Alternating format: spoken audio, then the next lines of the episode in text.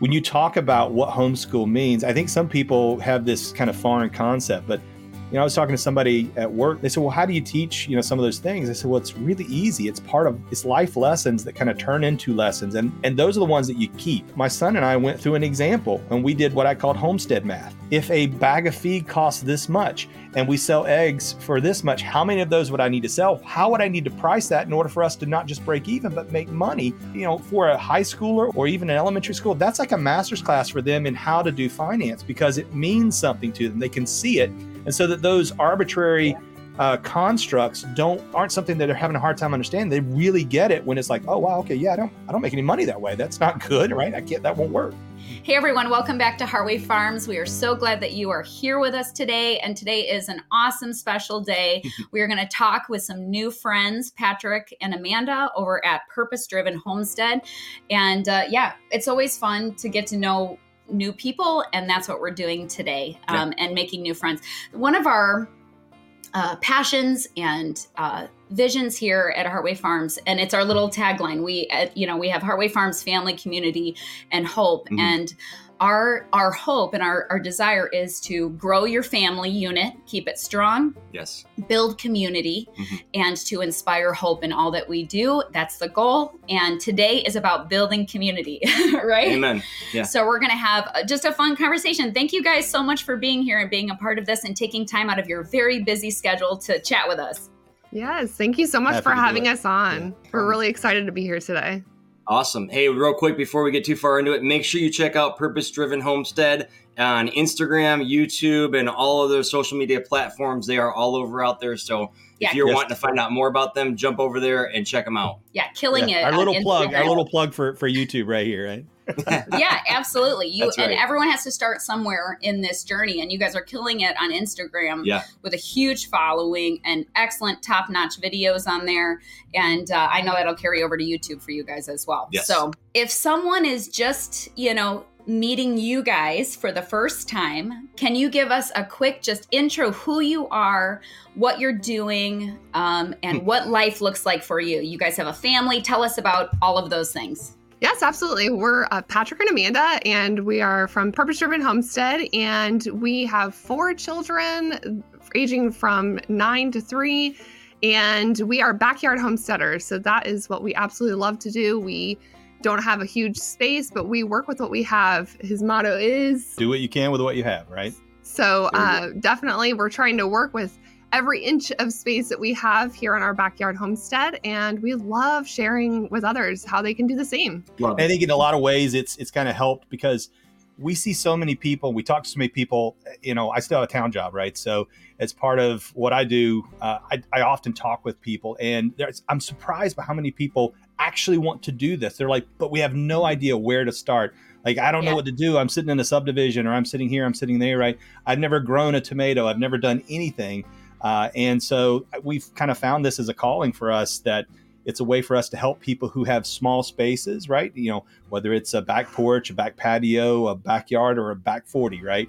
It's it's your opportunity to do with, you know, something with what you have. Awesome. That's awesome. That is, um, this is an important message because I, we know, and I think you guys might agree, you can chime in, um, that uh, YouTube which is awesome. It's a wonderful platform, but there's a lot of homesteaders on there that have all the property, hmm. that have all the space, right? And they have all the tools and all of the equipment. And from our experience, a lot mm-hmm. of the people that are a part of the Heartway Farms family anyway are either back backyard homesteaders. Yep. They live in apartments. They live in cities. Yep. They live in sub, you know suburbia. Mm. And so many times, you know, if I'm talking, if we're we can maybe talk about stacking up later because I think you guys maybe have that in you, you know, after seeing all your Instagram. But um, people who are trying to uh, be prepared, resilient, stock up these things, uh, they they struggle. They struggle with how to do that on a when you're stuck in stuck in a small space or choose a small space. Yeah, where, where do I start or how do I go about doing this or how do you guys find a space? Like all these questions start swirling around. And um, you know, we just got done talking about that a while back though, is you know, it's really important, like you just prefaced, is to start where you're at, to grow where you're planted and to just get involved and do something and that will like kind of get the juices marinating to to move forward in a different way. So that takes us to the next question. What what prompted you guys to kind of start where you were at? Mhm. What when did it all start for you guys? Uh, well, now that's an interesting one. So uh, it goes back a ways, right? So you can kind of go back in time, like in the Wayback Machine. So when we first got married, we were actually living in Atlanta at the time, and I think at the time, so I grew up on a farm, so kind of a small farm in in the sense that it was a crop farm. But by the time I came around, uh, I was pretty far behind my brother and sister, and so uh, for me, the farm had already been kind of turned over into one of these. Uh, what you would think of as a tend, someone tending the farm is the term that they would use uh, in the South, right? But we have a larger farmer who was tending our property as part of you know m- many properties because you really can't make any money in farming that way without having a large property, right? So I kind of grew Right. up on a farm, but in a way that was a little different. I do remember though seeing like my grandparents had hogs and they had you know a lot of things that they did that were more what I would call traditional methods, right? Things that we want to get back to. And so when we first got married, we raised this. Uh, it was this one super pathetic looking, um, you know, plot. It was in the backyard, right? It was really, really tiny.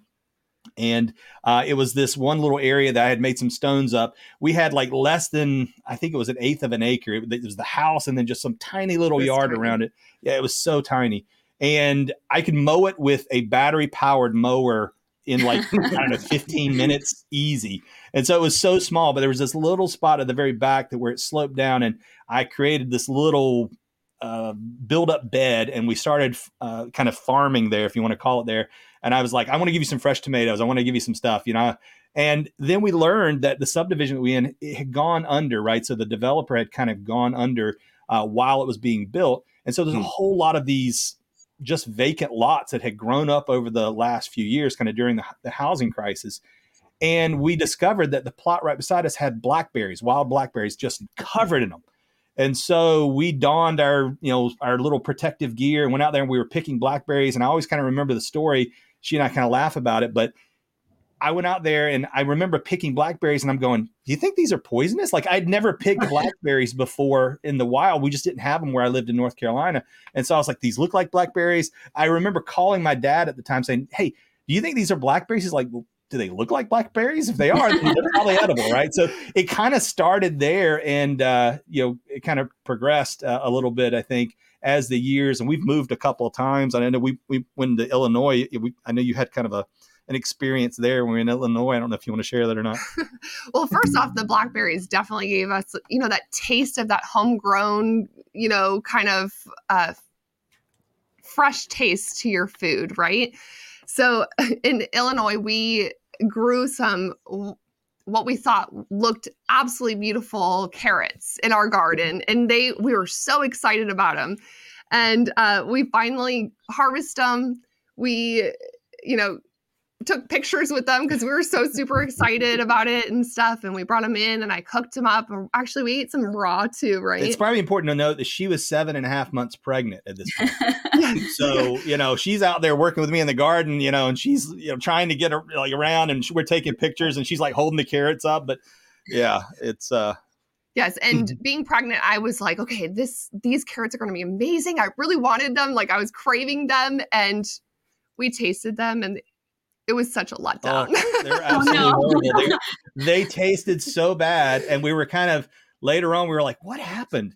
And we figured out that we had dumped some ashes out in the mm-hmm. area, and we didn't understand at that point. We were new to gardening, right? We didn't understand. Well, root vegetables are in the soil, so they take on the taste of the soil Yeah. that they're in, right?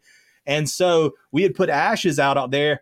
Well, that made these you know, everything that grew above the ground was great, but everything below the ground was horrible. So we just tossed them all. Oh, they were beautiful no. carrots, but we, they were inedible. So it's just, you have to learn through experience. And that's kind of what the last 10 years has really been teaching us. Mhm. It helps us to understand that we need to put forth the effort in in putting planting those seeds and harvesting them and, and taking care of your plants, but also, you know, the the the learning from it. We're all we all fail at something when we're first starting in gardening, and uh, that was our experience. But it helped us to see, okay, what did we do wrong? What happened here? You know, so just doing it and the, the jumping in is totally what we you know tell people to do. Just Yeah. get out and do it. You know, I'm a- we Yeah, fail. Don't, don't be afraid to fail, and don't be afraid to uh, to learn from those mistakes and and start where you're at. Right, just jump in and get going. And and if you make mistakes along the way, it's no big deal. I- I'm a, Absolutely. I'm a huge Zig Ziglar fan, right? So I just I, Yeah. I think Zig Ziglar's just a he was a great motivator, I think. But he had a phrase that he used quite often is you don't have to be great to start, but you do have to start to be great. And I just love Yeah. that because Yeah. it doesn't matter whether you're homesteading or in your career or whatever, everything you have to start. Just get out there and do it, right? Uh, if you want to be great one day, you got to start. And sometimes small beginnings are where it all begins. So you guys started in that empty lot next to you, the little garden plot at your house with the bad carrots. with the bad carrots. That's okay. We've grown watermelon that tasted awful, and Yes. we were so sad because we we protected, we babied, we tried to make them, and you know we're in Illinois, and so you know it's not like we're getting that nice warm Yeah. sun all the time and all of that down south. But um, we were like, oh, forget it. We're not growing wa- watermelons anymore. We tried and tried and tried, and we just eventually said, okay, maybe we'll you know emphasize co- cool weather crops whatever so Yeah. um so that's where you started give us a picture of what your backyard homestead looks like right now So I think um, we've graduated, obviously, um, not just in space, because we still have a pretty small space that we work in.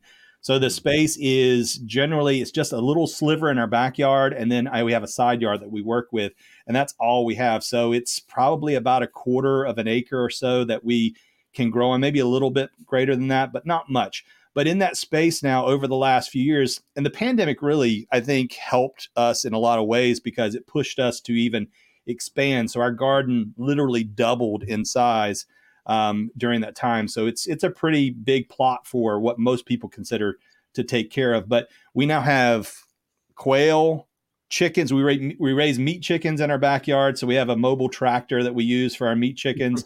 we have quail. We have rabbits. Um, we, we hens. we have laying hens that we get eggs from. So we have a mobile chicken coop that we use as well that we made.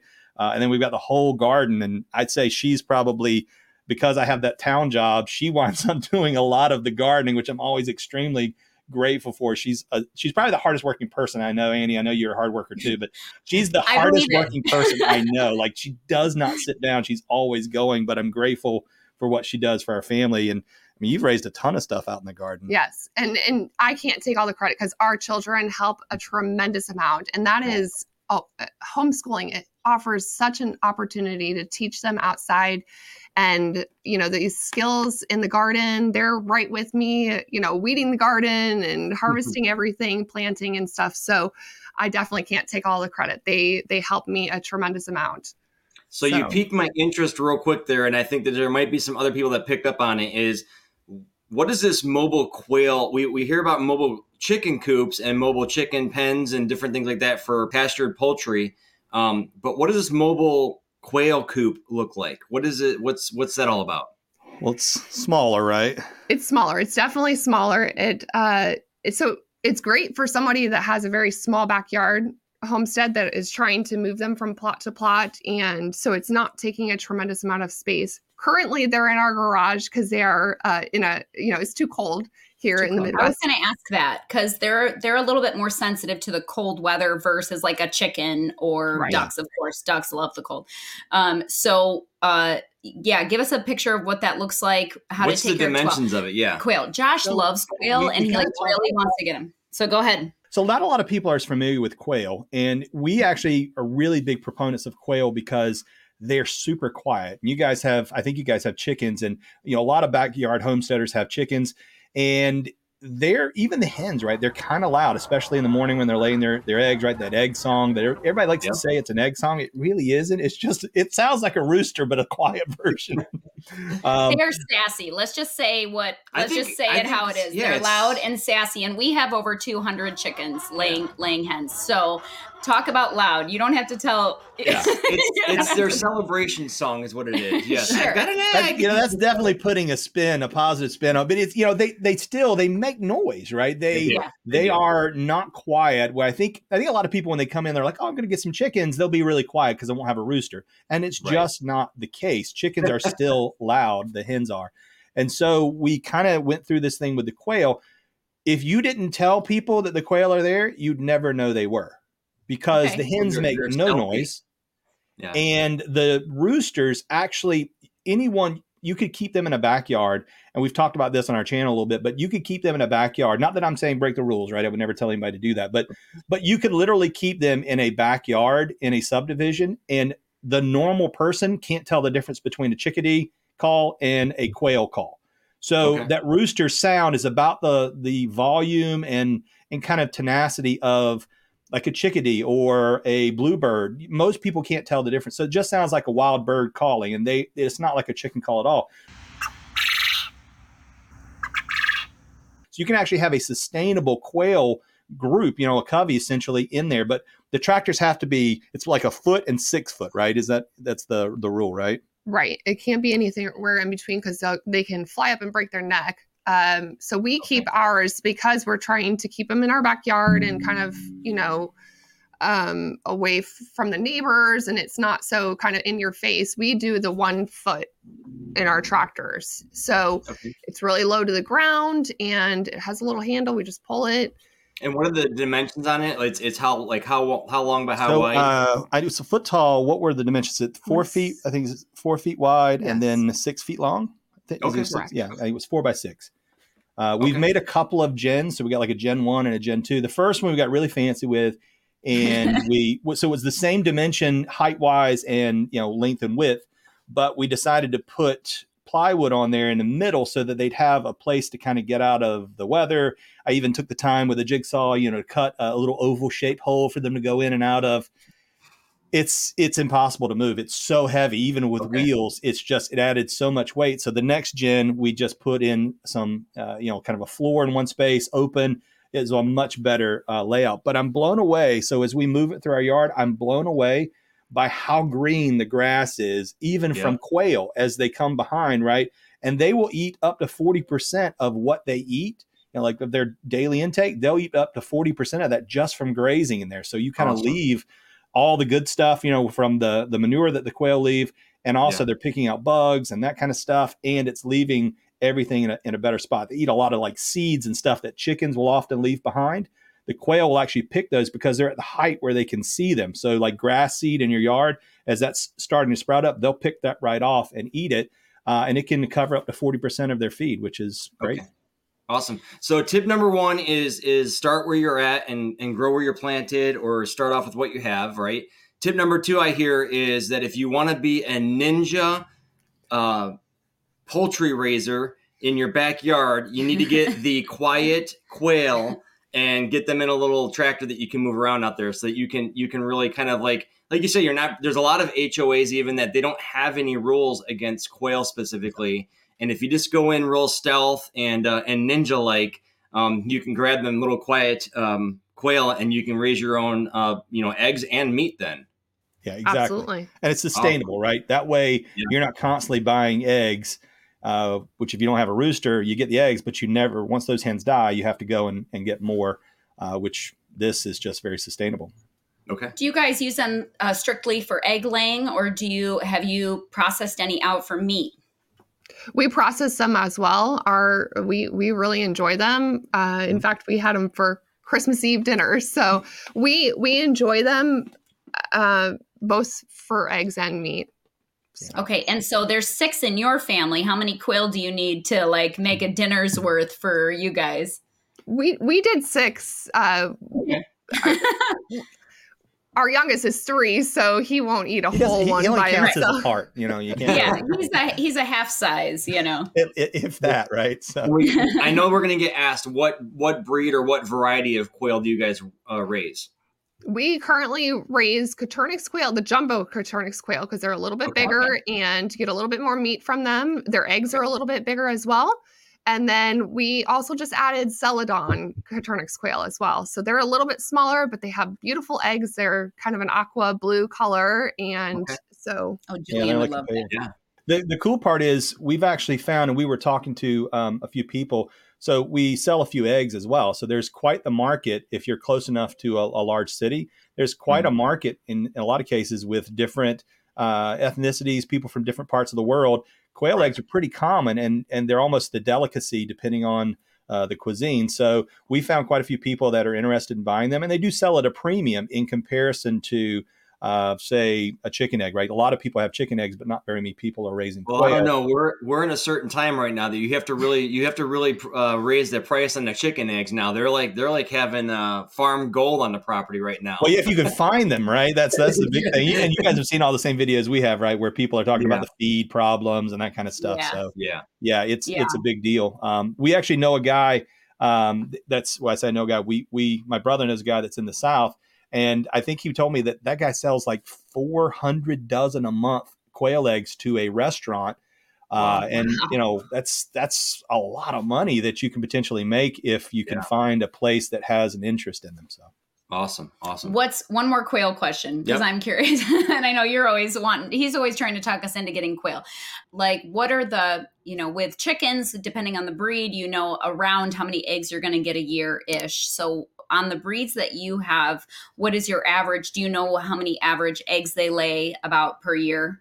I don't know that we've kind of done the math on how many eggs per per year, but I will say that they are a little bit more sensitive to light than chickens. So okay. they'll typically stop laying earlier, and they'll the, so they'll stop laying earlier in the year, right? Where chickens, you can a lot of times you can get them all the way through the winter, at least some, but the quail, ours you know they typically won't lay until the sunlight gets really strong and so we're getting okay. onesie twosies right now from the quail but they'll start really kicking up but they'll they'll start and mm-hmm. stop kind of at, at shorter durations than the chickens will so okay well that's good to know if someone's considering getting it and wanting a, a good food supply to be aware of like maybe the shutdown season being more significant versus a chicken um, and maybe learning how to preserve those quail mm-hmm. eggs right. um, for the winter so that you can have them have well, them through the winter. You can, you know, obviously you, there's a lot of ways you can do it. We water glass and, uh, you know, people pickle eggs and there's lots of ways that you can preserve them. But we've found that, you know, we don't, it doesn't take as many quail when you're eating just regular quail because it's like a complete protein. It's a different, you actually feel fuller when you eat quail than if you do if you eat chicken, which was kind okay. of a nuanced thing to us. We didn't really understand that until we started raising them. But um, I will say this with the quail eggs, the cool part though is uh, when you see these guys, you know, raising these quail and, and our kids go out there and, and I love the fact that when she they're in the garage, when she's locking up at night or if I'm locking up, she'll say, "Did you say goodnight to the fluff nuggets?" Like, like, she, like they're the cutest things in the world. They're so, so cute we enjoy watching them. They're just they're so cool cute. birds. They are very cool. Birds. They seem like they're pretty peaceful. Like they're quiet. They produce like they produce for you. I don't know. There's because like, meat birds aren't cute. No, they're ugly. You know, they're kind of ugly. At least Cornish. Right. Yeah, they're not attractive. I I talked about this on one of our videos, but I, when I first saw people raising Cornish cross before we started raising them, I used to think, man, these people are mistreating their chickens. They're missing feathers and all kinds of stuff until I figured out that's just the nature of the Cornish cross. They it's, just get ugly. They yeah. are They're and, ugly. And they get to that ugly stage really fast. Yeah. Like, oh, that's why, you know, they get the reputation for being the little uh, dinosaurs or whatever. So walk me through this journey real quick. You guys started off with the with the the uh, side yard stuff. You've got you've got the backyard. You've got the quail going. You've got all these different things going in your backyard. You've learned to maximize your space, which I love. That there's so many people out there that have truly learned how to maximize their space. They're they're growing really really dense and they're growing really aggressively and their their results are awesome. And that's where like I want to throw out the encouragement. Like no matter where you are, um, I just had someone call me the other day actually from down south, and they're like, "Oh, we want to get this huge high tunnel."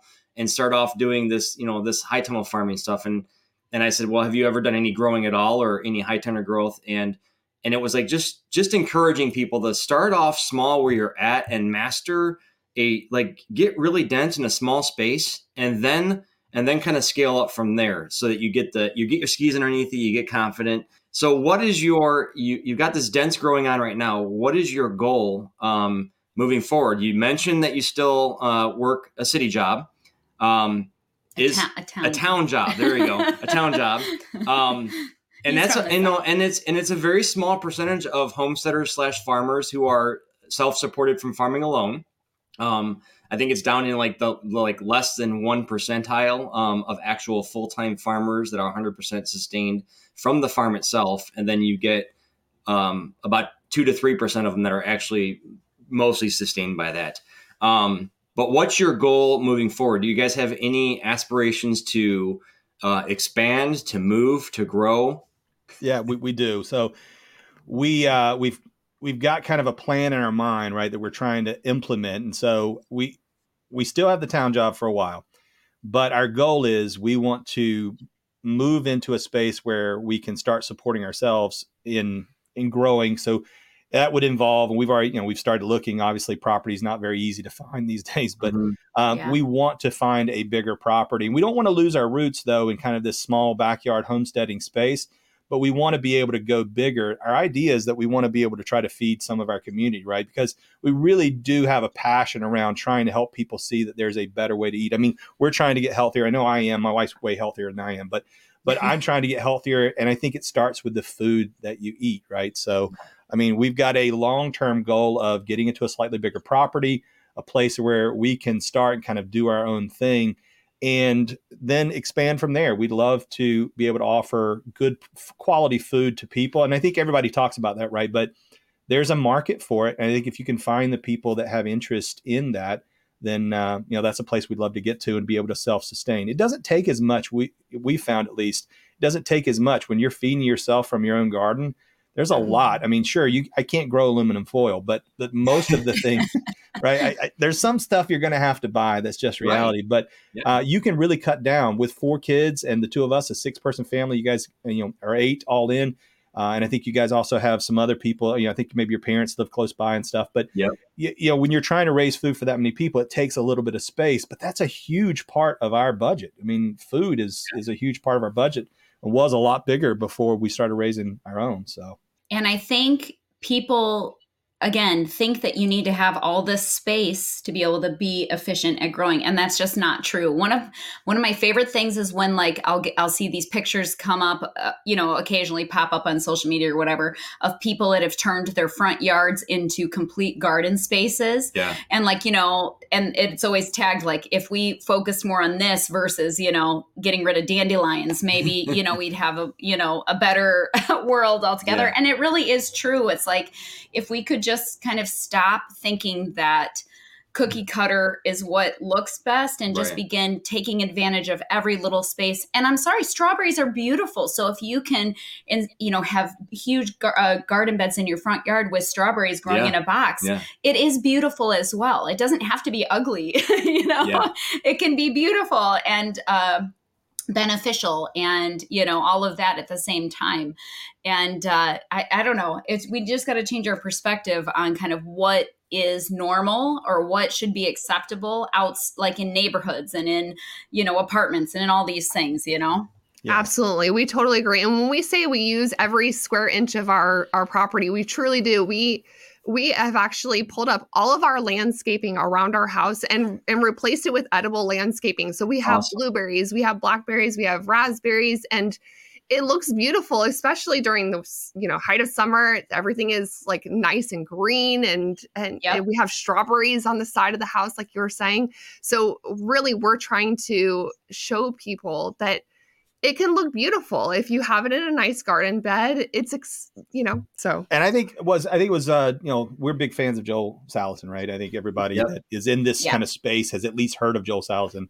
whether they like him or not. But you know, Joel was on the Joe Rogan podcast a while back, a couple years ago, and, and he mentioned the fact that if every family in the United States had mm-hmm. two or three chickens to eat their chicken scraps, there would be uh, sorry, it's it's one out of three families. I think he said but if uh, one out of three families had two or three chickens to eat their kitchen scraps, then the egg industry would no longer need be needed, yep. right? It would cease to exist. And he also mentioned in his book that if we took all of the all of the yards in the United States and put them into agriculture, that mm. it would dwarf like the amount of space actually used by agriculture today, right? It just it would be immense.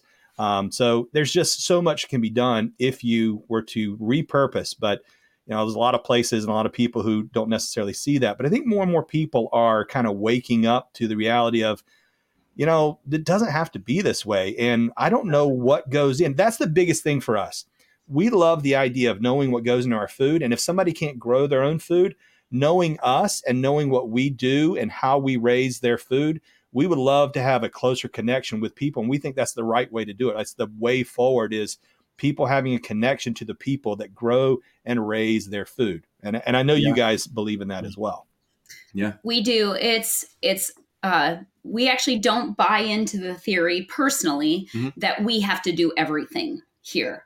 Um, but we do buy into the idea that you Build know your community. build your community and you know if someone is doing something really well and they have the space for it maybe let them raise their grass-fed cattle Yeah. and we can work together as a team and we can do this and we can you know network and find out who your farmers are and who your community is and i feel like people will get out get burnt out really quickly especially if they have a town job as well yeah. um, and uh, you know being a mom with kids that are young at home like you can really run yourself ragged if you're trying to do everything like that in Yeah, that realm yeah. but if we kind of begin to do some things the things that we can do in an excellent fashion and then find other people who are doing that with other things we can it can be a community that's how it used to be you know Yeah. you go back to little house on the prairie days Mhm. and not everybody did everything but Yeah. they came together as a community and you know they Yeah. brought their eggs and these guys brought this and it all comes together and so that no one is like losing their minds stressing out over trying to do everything you know Yeah. And I like the I like the idea like you touched on a little bit there with the Joel Salatin thing is um you know building that we we hit on this word a lot but building that resiliency versus um, self sustainability um, self-sufficiency or self sufficiency Yeah. too. Yeah, I think that you know becoming resilient is building that network, building that community. But on top of that is um, look at the diversification that happens there with those three. Uh, one, you know, three. If there's one out of every three families that are raising chickens across the entire world or country, whatever you want to say, um, you know, if if one region has a problem, you've got the rest of the region that's offsetting that. So there's so much resiliency and diversification when you don't put all of your eggs in one basket you know um, when you know when you do rely on that community when you have the the blacksmith and the lumber mill and you know the egg producer and all that stuff so i, I we we absolutely enjoy hearing from like-minded families um, that that understand the value of you don't have to do 100% of what you're doing but but find the community around you and build the, those relationships to help bolster the, the areas that you might want to aspire to do better in you know Mhm. Well, y- you say that I remember a time, right? I actually do remember a time where when my grandparents were alive, they had, and again, this was in the southeast, right? So it was it was very rural, but they had what they call hog killings, right? And so that was where everybody in the neighborhood, Mm-hmm, you know, mm-hmm. you would go to each every weekend in the you know cooler months, right? The colder months of the year. You would go. Every, they would go through the neighborhood, and one weekend, one family would have a hog killing, and everybody from the neighborhood would come in and they would help. So somebody was doing this and somebody was bringing food, right? So that everybody that was working that day would have food.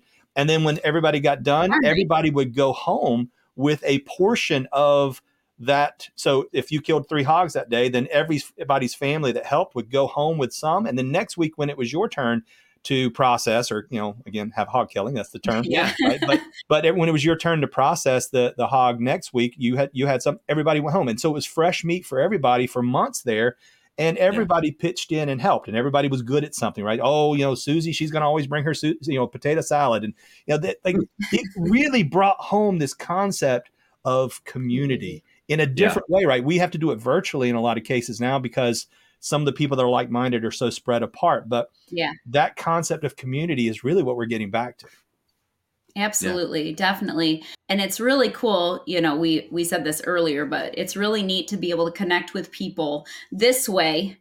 Um, but one of the reasons that we uh, chose our location of our homestead, Yeah. and one of the reasons why we chose to open up our a farm to home business here where we live was because we just really value the coming together and the gathering together of the community around us. Yeah. And along with that can be can come challenges, but the positives outweigh the negatives with that. For us to be able to meet people, shake hands with people, talk with people, and they can walk the property and see where their food is coming from, Yeah. you know, with us, of course. But they can come and it's hands on you're you know you're you're hugging the neck of the people that are right there with you um, and hearing their stories and seeing their vision for their homes and families and all of that Yeah. it's just something that is kind of lost in our current culture a lot of ways. But i think you said this that it's like coming back. People are understanding that we've gone so far off the spectrum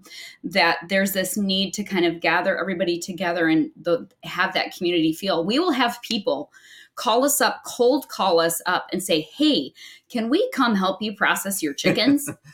And that seems so foreign until you realize that people are hungry Yeah. literally but people are hungry I know. That was pretty good. I have to give you credit. Sorry. Thank you for that pity laugh, Patrick. Um, people I, I'm are into dad jokes big time, so you know, listen, that that's funny to me. mom jokes um, for that community for Mm-hmm. understanding that like there was something back in the day that people got that they're not getting today Yeah. and in when it comes to face-to-face communication and hands-on understanding you know life and death and the process of all of that Right. um, and where your food comes from it's it's something that is uh, coming back because i think we well we can see kind of the current state affairs of our of our nation Mhm. uh, I'll just speak for our nation and realizing that we've come so far from what things are supposed to be. Yeah. And um, yeah, I think it's it's important to have people like you guys um, and other families willing to say, "Hey, we'll put in the hard work and offer it to the people around us to kind of help build that community." So that's really important. Absolutely. And, you know, there's so much negativity when it comes to, you know, the pandemic and all the last couple of years, but there's so many positive things that have come out of it and mm. the community aspect and everyone trying to work together to learn these skills, to dig deep and see, you know, what our grandparents used to do and stuff. It hmm. there's so many positive things that have come out of it as well. Bringing people together community is just is is a big thing for us and for you know moving forward right And that's actually a good segue Yeah. into. Um, I, agree with you. And one of the positives that I that we found through the pandemic was just uh, suddenly there was a bright light spotlight shining upon the fact that our food system can be very very tricky The- yeah, the fragile supply can chain. Can be very yeah. fragile when it comes to supply chain issues. And if people think that there is security in that, suddenly that light was shining on it to say, ah, not so much, right? Yeah. Right. Absolutely. so with um, with all this that you guys are doing because you're obviously producing a, a very dense product here and how what what are the key ways what are the the ways that you are um, stocking those things up or um, preserving those things setting them aside? Like what is your go-to method or do you have a couple methods that you rely on because I saw, I just saw, well, at least it came up on my Instagram account. Um, I think you guys were doing tons of chickens, and maybe that was a repost. I'm not sure, but like putting up chickens. Um, did, did you say you were freeze drying it or dehydrating it? Now I can't remember. That's a funny story. that, that is uh that was a kind of oh, oh boy, kind of moment. into action moment yeah, go ahead and tell us. Was it something with your freezer? So we put all we raised all these meat chickens last year during summer. We've processed them in fall. We have a a couple of freezers in our dining room. That's where we keep some of them. Yeah, the sad Yeah. part is when you start doing when you start talking to people and you start talking about your free, the, your freezers and they ask you how many you have and we when you start naming off more than two and when you say you have two in your dining room, people start looking at you funny. Let's normalize it though. Feeding families are is when you try to feed us, your right? family, you got six people, you have to have a way to store it, right? Right. But anyway, uh, so we have these freezers, and my son kind of, our son kind of looked over, and he's like, "The light's not on. You know what's going on with the freezer?" So we had um, my mom in town a couple. Uh, a week back, and we were spending a lot of time in our dining room, which we normally don't. And our three-year-old uh, probably went over and saw a little dial that was exciting to kind of Ooh, turn. look, a lighted dial. We should do something with that, right? So Ooh, it's anyway, the freezer got turned off, and we had to spring into action. Uh, our oldest kind of helped me pull out all of the chickens, and they were halfway thawed. So we it was such a blessing uh, that you know they didn't spoil. Yeah. Um, and he caught it in time. So anyway, we sprang into action and you know cut them all open, cooked them all up, and yes, we have a freeze dryer, which has been Amazing. wonderful Yeah, it's been Okay. great. especially during gardening season where you have the canners already being used and your dehydrators being used that freeze dryer just being able to like put stuff away uh, and preserve it through that as well it's just been such a blessing to our family to be able to put up a lot of food but you know with the freeze dryer we're able to freeze dry any kind of meat so we've done It- it- ground it- beef we've done turkey How you use it so cool. I, I think that's just so awesome because it's cooked already. And so she'll just like I'll come home and and she'll throw some like the other morning. My I'm telling you, my wife is so sweet. I love her. she's, she's amazing. Um, she is truly my better half. I tell everybody I know that, and I truly mean it. Um, but you know, the other morning I was about to leave for work, and she's like, "I'm like, well, what am I going to take to work?" And and she's like, "Well, I can just make something really quick." And so she literally took a can of freeze dried ground beef, so it's pre cooked and it's just dry, right? It's just sitting on the shelf. She pulls it out, opens it up, dumps in, rehydrates it, throws some noodles in that she cooked, and she made homemade uh, like uh, like beefaroni or whatever you want to call it, right? So Yeah. hamburger helper kind of thing. Yeah. But she did that in a matter of minutes because it was already cooked and sitting on the shelf, and she just does it in the mason jars, which is- it's fantastic. It tastes exactly like. I mean, I'm, sounds like I'm trying to sell it here, but it really does. It just like it We're sold, man. We're Yeah, in. It tastes We're just like it. You know when you get stuff out of the freezer, the taste kind of changes a little bit sometimes. yeah. Um, it's not that way at all. It Yeah. tastes exactly the same, and you can do full dishes, right? So if she she'll sometimes do soups or she'll do chilies, and she'll freeze dry it and then put it in bags, and it's ready to go. I well, I have a question about that. So, like, because we don't have a freeze dryer, We want one someday. we want one someday. Yeah. I space is like a really hot commodity in our house. We're in. Um, we love, love, love, love, and so grateful for our home and our and our property. But we definitely bought this location because of the property, not necessarily because it was a huge house or Right. anything like that. So we're in kind of a small space. So I'm kind of trying to think of well, where do I put this? Um, uh, uh, along with everything, but freeze drying. So let's say you freeze dry your ground beef, like you were making the other day for Patrick. So what do you do to do you just put it soak it in water to kind of reconstitute it or like what's the process with that? So you can you can just put it into a bowl. I have my little tea kettle. I warm it up and I put it right in there and it rehydrates perfectly. But for this, I just dumped it all into the pot. I put a few tomatoes in there and the tomato sauce and some bone broth and it rehydrated it that way. So it's seasoning as it's, you know, Yeah. being rehydrated. So you don't necessarily have to, you know, sit and wait for it to although it doesn't take very long. It probably takes about 5 minutes to completely rehydrate.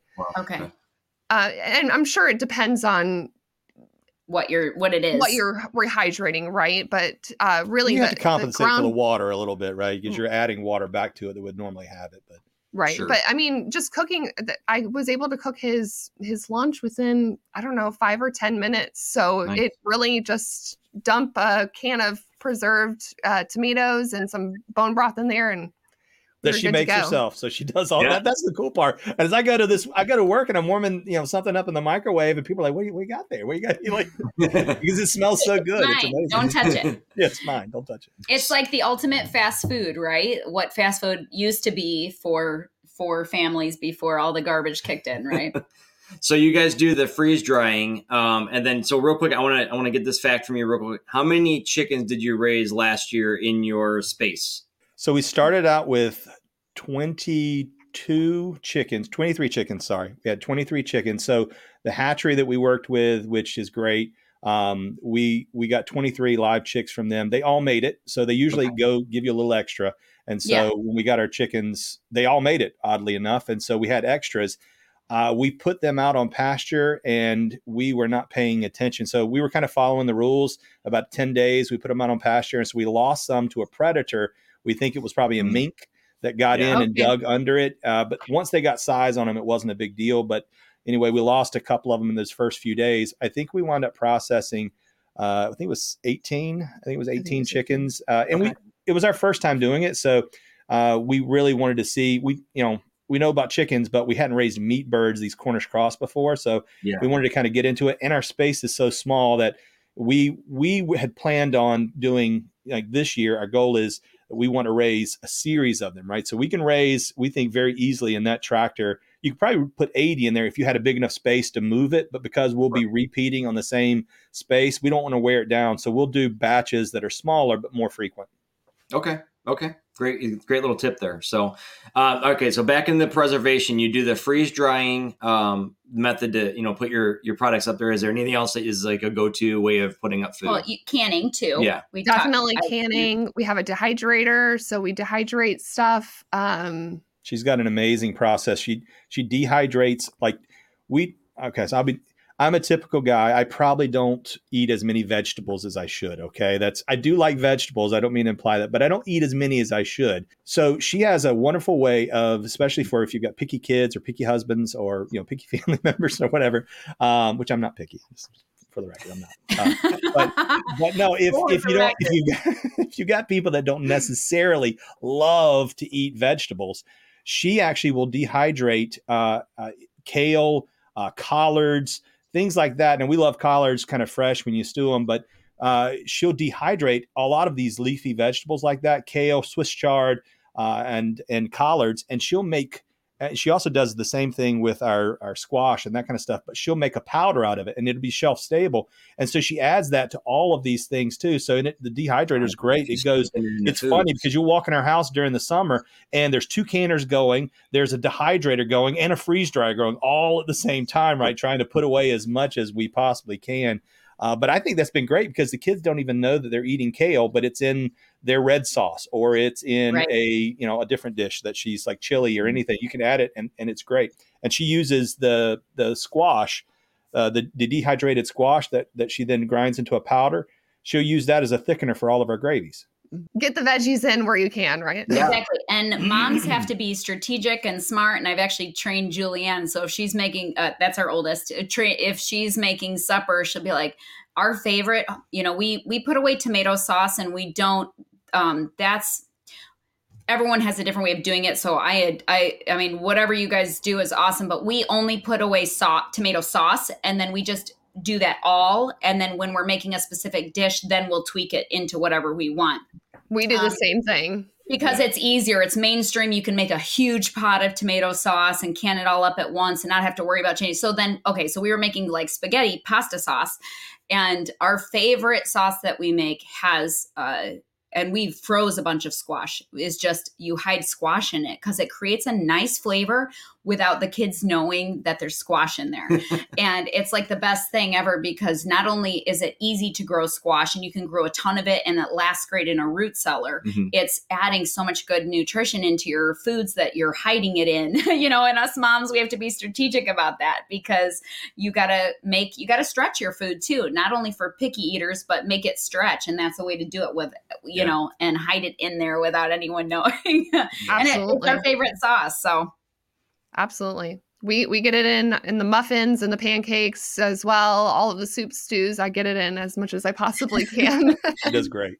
As a smart smart move. Okay, so let's uh do can I change gears? Sure. To, let's sure. talk hard shift. Hard shift real quick because it is it does play a part in homesteading.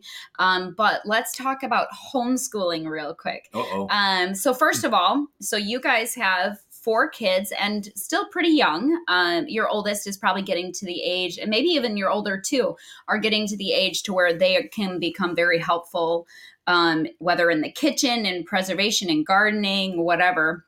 Um, but with homeschooling, I just, this question is kind of putting on the spot. So take your time to think about it. But what does like a typical day look like for you guys at home, Amanda? Um, including doing all of the things homeschooling and plus let's say in the heat of like nice weather you know when you're also gardening and stuff what does like a typical day look like for you guys? Absolutely. So we wake up in the morning and they you know have chores that they need to do. We you know unload the dishwasher together and and then we sit down and we have breakfast. They help out with breakfast. Sometimes our oldest is you know in there sometimes scrambling eggs and yeah they help me in the kitchen baking and whatever I'm making for breakfast. So we sit down and we have a breakfast a lot of the times.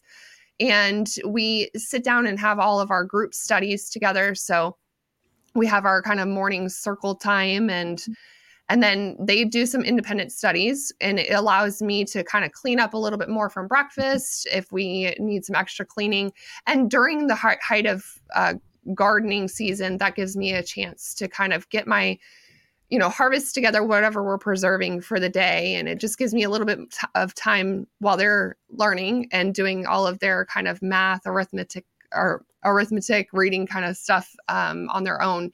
And then once they're done with that we we do that for a few hours. And once they're done with that we have lunch and we do our preservation. So they are helping me can our our daughter loves doing that with me. So she, they will help you know whatever prep that we need to and then um, they're they're in it. They they are they have their hands in all of the preservation.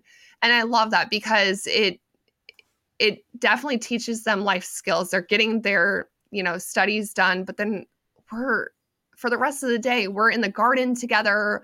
We're working as a team as i said earlier. And so like i said i can't i, I wouldn't be able to do all of it without mm-hmm. without my helpers so um, that's awesome. definitely. So that's about that's most of our day, you know, during and then they help me with making dinner and kind of cleaning up at the end of the day. So they're they're in it with with all of it. We um I'm gonna. so we're in probably the the next stage of life with ages of our kids, um, to where this year I'm graduating two kids from homeschool, um, which is weird. It's really weird. Um, but both Julianne and Maria are graduating this year, and um, and my youngest is the age of your oldest ish, yeah. you know, by a year. And I will tell you, when you have the blessing of being able to homeschool your kids and you choose as a homeschool parent to involve your kids in what you are doing the truth is they want to do what you're doing whether they know it or not even yeah. um, even if they maybe balk at the idea of helping with the dishwasher in the morning there's something about the connection when mom is there doing it with them and it's like that team effort and that family unit doing it together it it fulfills something in those kids that they don't even know that they need you right. know and eventually, and this is the stage of life that I am in, eventually they can run the show without you, which is amazing. Um, and and it becomes uh, interesting to where you're like, "Hey guys, can I help? Like, can I help you? Like, can I give me a job?" I'm like, Julian, I'll be your sous chef. You know, just tell me what to do." And and it's funny because I'll be like, um, occasionally I'll have to remind him and be like, yeah, do you remember when you were three and we were making banana bread and you, you know, it was a ton of work for mom to help you, you know, like remember the days I did used to do all this, you know? so eventually you'll get to a point to where those four kids are so independent and you can spread out even further and expand even greater than you ever thought that you were going to be able to, you know? Yeah, absolutely yeah. and their personality i'm sure shines through each of their projects that they they are involved sure. in Absolutely. And as they get older, it's really cool. So, like, even let's say you guys, you know, you said the kids help in the garden. Well, eventually you see who thrives in that area. And then mm. you'll maybe one of your other children will thrive in the kitchen. And then maybe yeah. one of your other kids thrive in being out with the animals. I mean, William our son William is um, almost 13. Yeah, he's 12 this year. Though. And this year he took over processing the lambs. I mean, I'm not going to say 100% because Josh has done a lot of helping on the side, like, but you know, has taken over the lambs by about like almost 90% yeah, I mean, of the work. But, but he's done 100% of a lot of them. I mean, he's gone out there and actually, you know, put him, put down. him down and brought him up and skinned him and gutted him and, and got him all prepped up for the, you know, the breakdown process. So, um, I mean, that's huge it's yeah. huge once they kind of get some ownership and you know i'll come across and i'm you guys can probably relate i'll come across maybe families that are like how i could never trust my whatever fill in the blank i won't pigeonhole people but i could never trust my child to handle a weapon or i could never trust my child Sharp to do this or do that i'm sorry my you know my kids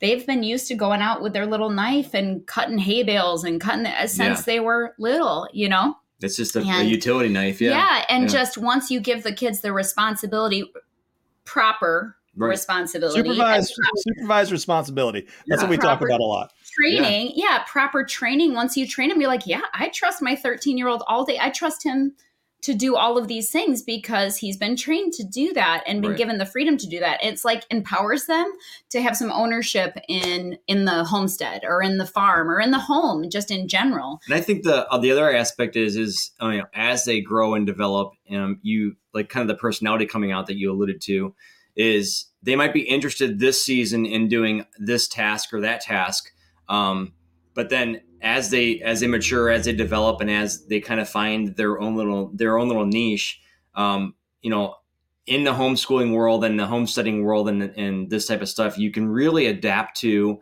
and encourage those things to then start blooming and flowering and and the fruit of that being able to be seen where um you know william this year he might be really interested in the sheep um, for the last year or two. But we also know that there you know next year he could be like you know i'm not really into these guys anymore and but that's a life lesson that he's not going to lose it's like riding a bike is that he'll he'll be able to reflect back on that and and to draw from the the index cards of information that's built up up there and uh, and draw on that in the future if need be. And um, I think that's the you know we want to. Everyone talks about exposing your kids to different things and letting them you know mature and grow and all that stuff, but it's a matter of you know we can really give them valuable tools in these trainings and it's something that they really can go back to and use in the future. It's something that's you know it's valuable. And i i, I don't want to just shotgun the, the the conversation with that but giving them valuable tools, resources, information, and then letting them kind of launch into the deep on that and make mistakes um, and refine their skills in those areas. You know, we were just talking this morning you know we we both went to public school and the way we were taught is you know through worksheets and sitting down in a class and and we were just talking about how our uh, especially our oldest was helping with processing our rabbits and you know that's that's anatomy that's a life skill but it's also teaching him you know they were you, you were talking Yeah. about the they were dissecting the heart and Yeah. you know everything that you learn in a public school setting on a worksheet this is a hands-on you don't experience really learn it. I mean, that's the key. You don't really learn it. Like, you know, our son is out there with a skinning knife, right? And sitting right beside me, and he's cutting open the heart. And we're looking at ventricles, right? We're looking at how the heart works. Let's look at the different parts. It's a mini version. Like that hands on. I mean, let's face it, most of us, when we to, if you went to public school, the, the closest you got to anything like that was dissecting a worm that smelled absolutely horrible, right? It was sitting in Yeah. formaldehyde or something like that. oh and- my god it, was so absolutely good disgusting, and it turned you off from i- ever wanting to do anything like that again. When in reality, nothing could be further from the truth. And I'm not trying to say that when when you're processing an animal, it smells like flowers blooming. But my point is, yeah, it's not a bad smell and it's not a oh. bad process. And so many people have no concept of it, but Yeah. they learn how does the process work. You can hear and you can look at a worksheet and see that the heart pumps, you know, but then you can see it. You can see it. You can actually push on it. You can see how the heart works. You can see how the lungs are situated in the in the in the animal's cavity. Like it's a different lesson. Hands on makes all the difference in the world. And when you were talking a second ago, we also do things like woodworking with our children, right? So the, especially the boys. Not there's a problem, uh, you know, a daughter if she wants to do it, she can do it too. But um, you know, the boys come out and they'll watch me work on the lathe. And so our oldest, you know, he made a spoon for his grandmother and he mm-hmm. he carved it himself, right? And I helped him a little bit, but he mainly did most of it.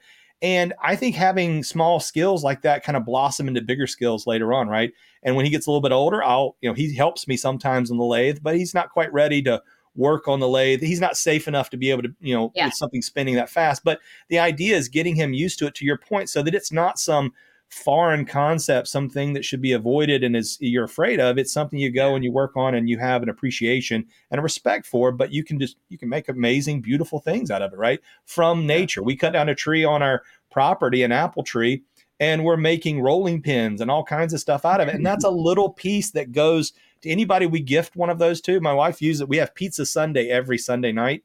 So uh, you know, so pizza Sunday is a thing here. And she uses a rolling pin that we made every time she does pizza Sunday. And it's just a little piece of that of that's a part of our land. That's a part of what we have that then goes on with us. You know, that can last. Our, you know, our daughter may take that at some point. So Yeah. uh, it's a pretty amazing thing. giving children purpose that is actually valuable um, because this whole loss of hope thing among the youth uh, is everywhere. Yeah. Um, young people just don't really have a sense of purpose. And I- in general, I'm not saying everybody, but being able to take your kids and give them a purpose Mhm. and putting those tools in their hands and just saying, do create, you know, uh, even learning how to work hard is purpose. Right. you know, I love your guys' name, uh, the purpose driven homestead, because Josh always says this don't be busy, but be productive. And that's Right. like if you're, whatever you do, whether your kids are learning how to preserve food that they can teach their kids and their kids, you know, and it just keeps going generational purpose. It's like it suddenly it gives them a reason, you know, uh, Well, and it, gives them a- that hope. Yeah, it becomes and a something to look self-induced to. desire too. You know, Yeah. like they have a desire to do that. Now it's not just I have to or you know whatever. There's they actually they actually purpose themselves to go out and you know to get get out and do these things and look after these things and you know like I said back to William or, or you know any of the other kids is you know they're up and the mundane or the everyday activities they they've kind of got the understanding that this is part of the the everyday drive to get these things done is that they're if you want this end result you have to take care of the little things every day along the process marie is our is our chicken girl she has um, she's our second oldest and our entrepreneur. She's Oh, yeah. any way Yeah. to to bring money in. Yeah. That's what she, but she you know they, they all they all are for so her for herself. they're so gifted where where they want to be like where that where their heart is in those things you know that she's got like i'm gonna give a little plug here but uh heartway art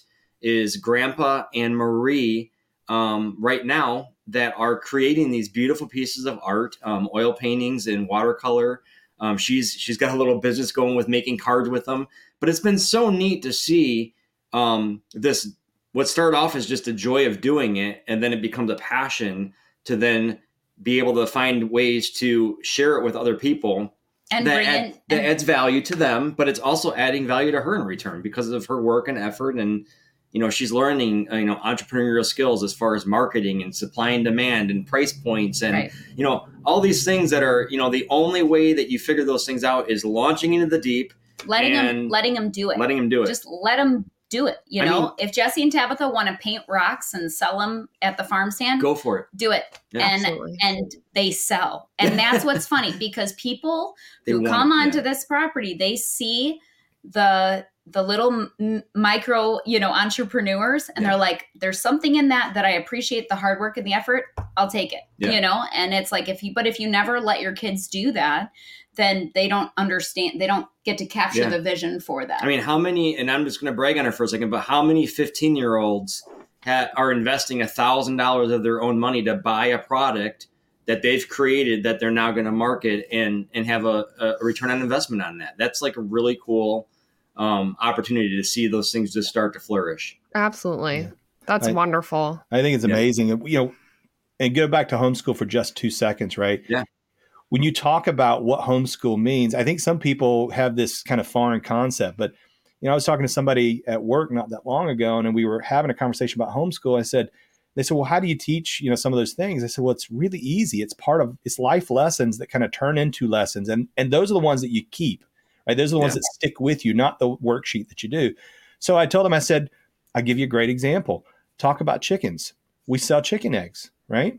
I said, "Now my son and I went through an example, and we did what I called homestead math." We Yeah. did the homestead math. This has been like a year and a half, two years ago now, but but we were doing homestead math. I said, if a bag of feed costs this much and we sell eggs for this much, how many of these do we have to sell? Now hold on, you haven't now you got a bait, so you've got the price of the feed, but you got to that's how much you sell. But what about the waterers? What about the feeders, the things that go into that? You also have to count in the, the cost of the chickens. So we're now talking about the supply side and what those costs are. And you're talking about now what you sell it for. How many of those would I need to sell? How would I need to price that in order for us to not just break even, but make money on that? Because I think so many people, and I, you know, hopefully this doesn't offend anybody, but I think so many people wound up supporting their homestead life through a town job. And I'm not talking about where we haven't made that break, but I think some people are like, I can never homestead because you just can't make any money at it. Those Right. people, I don't, a lot of times, I don't think they're doing the math on how much would I need to sell eggs for in order to break even or to make a profit. Is that something I want to do? Is that something that's worthwhile? You know, I've got these extra eggs. I'm going to sell them. Yes, but you're not even selling. You're, you're you're paying them to take the eggs off your hands because Right. of what you've got in it. You can't run a business like that. And I told that person, I said, what I just explained to you is a master's class in a lot of places for for Yeah. finance, right? It's it's how do you make money? It's the basics of how do you make money. Uh, you know, for a high schooler or for a uh, uh, someone who's in like middle school or even in elementary school, that's like a master's class for them in how to do finance because it means something to them. They can see it, Yeah. and so that those arbitrary uh, constructs don't aren't something that they're having a hard time understanding. They really get it when it's like, oh wow, okay, yeah, I don't I don't make any money that way. That's not good, right? I can't. That won't work. I want to throw out, I want to tail onto that real quick because I think that this is a key lesson that we learned. You are speaking Josh's like language Yeah. right now. We're talking I- about just valuing your time and and Yeah. the energy. Go ahead. because it no well there, there's all those equations that you just brought into it but then there's there's a couple other things too to think about is you know i like to call it what are the person hours that went into actually making that all come about right? Which comes back to a bigger thing that a lot of people don't like value but they have to value their time their effort and their abilities that went into bringing you that end product to the customer. So something i want to touch on real quick because this is something that you guys asked us a question on that we're going to answer back right now is um, if you're starting a home business or you're starting a home farm, um, homesteading type thing, and you're going to be selling products from your place, don't devalue what you bring to the table. And I, I say this is you have to charge to make that dream come true. And it sounds it sounds like oh my gosh, they're you know they're just money making a money grab, they're taking advantage of the people. Um, but that is a that is a wrong and that is a corrupted mindset to go into it with because like you said you'll sink your business you're, you'll sink your dream uh, because you launched into the operation with 19 holes in the boat um, and you won't be able to support that operation. So set your prices set your your requesting dollar amount um, at the value that you bring to the table because at the end of the day if you don't charge the right dollar amount you're done. You're dead in the water and you won't be supplying you'll be you'll be taking care of a bankruptcy and you won't be you know supplying the community with anything beneficial. So little tidbit there is you know i learned it from a guy a long time ago is is take a second and don't let emotions get so involved with what your price is set at because it has to be you have to quantify that and it has to be supporting Yeah, I agree, and so. I think so many people don't understand the concept behind how food gets to their table, like we were talking about earlier. Yeah. And so they don't have a realistic valuation to food. right I think if if people were a little closer to their food, they would see, you know, a lot of farmers, not not a knock on large farmers, I don't mean that at all, but in a lot of cases, a lot of large farmers get subsidies and they have other things, guaranteed pricing, uh, that are done by the government, and it arbitrarily lowers the price of, Mhm. of food. And so we've gotten used to cheap food.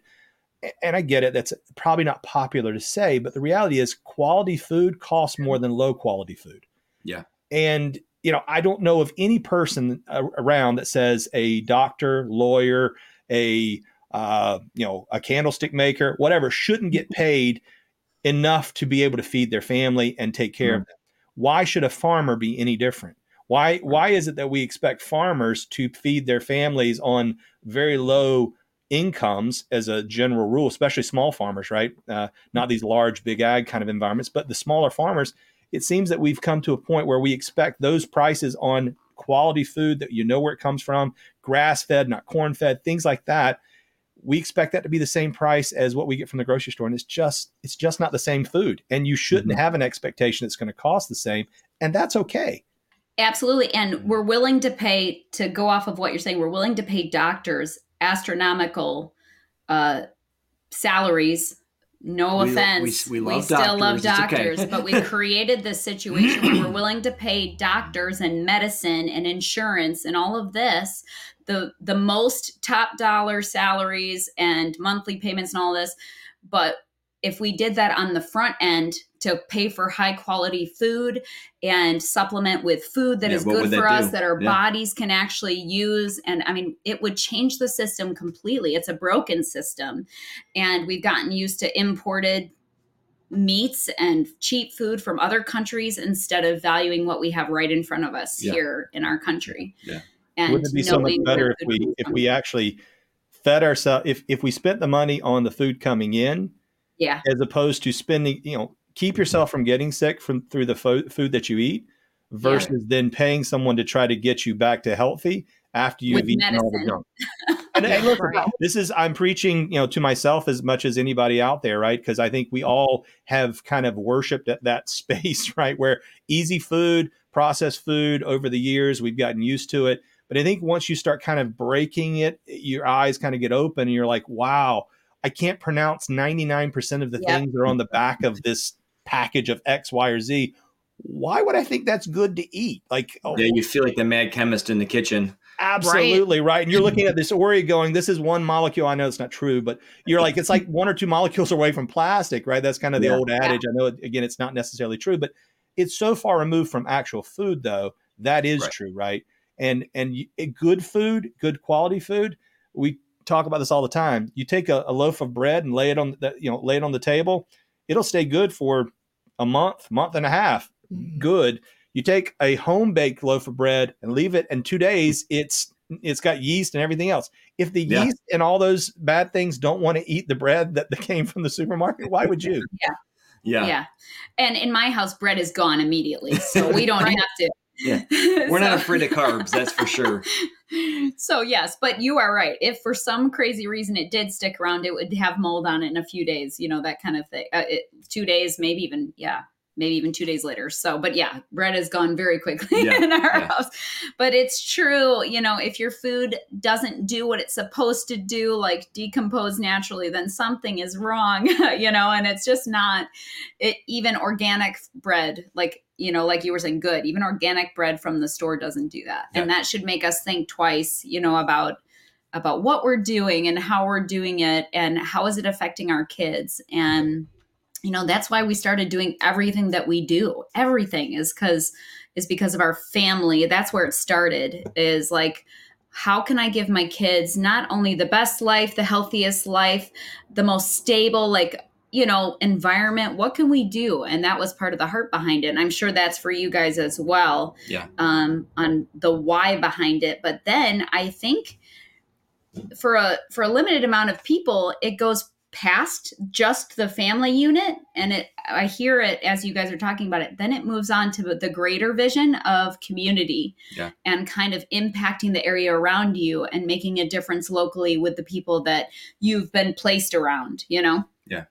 and educating right some of it is about educating people because a lot of times they simply they want to know people are hungry for knowledge good true knowledge right not just what they hear or somebody they read somewhere somewhere you know at some point in their life but they want true knowledge.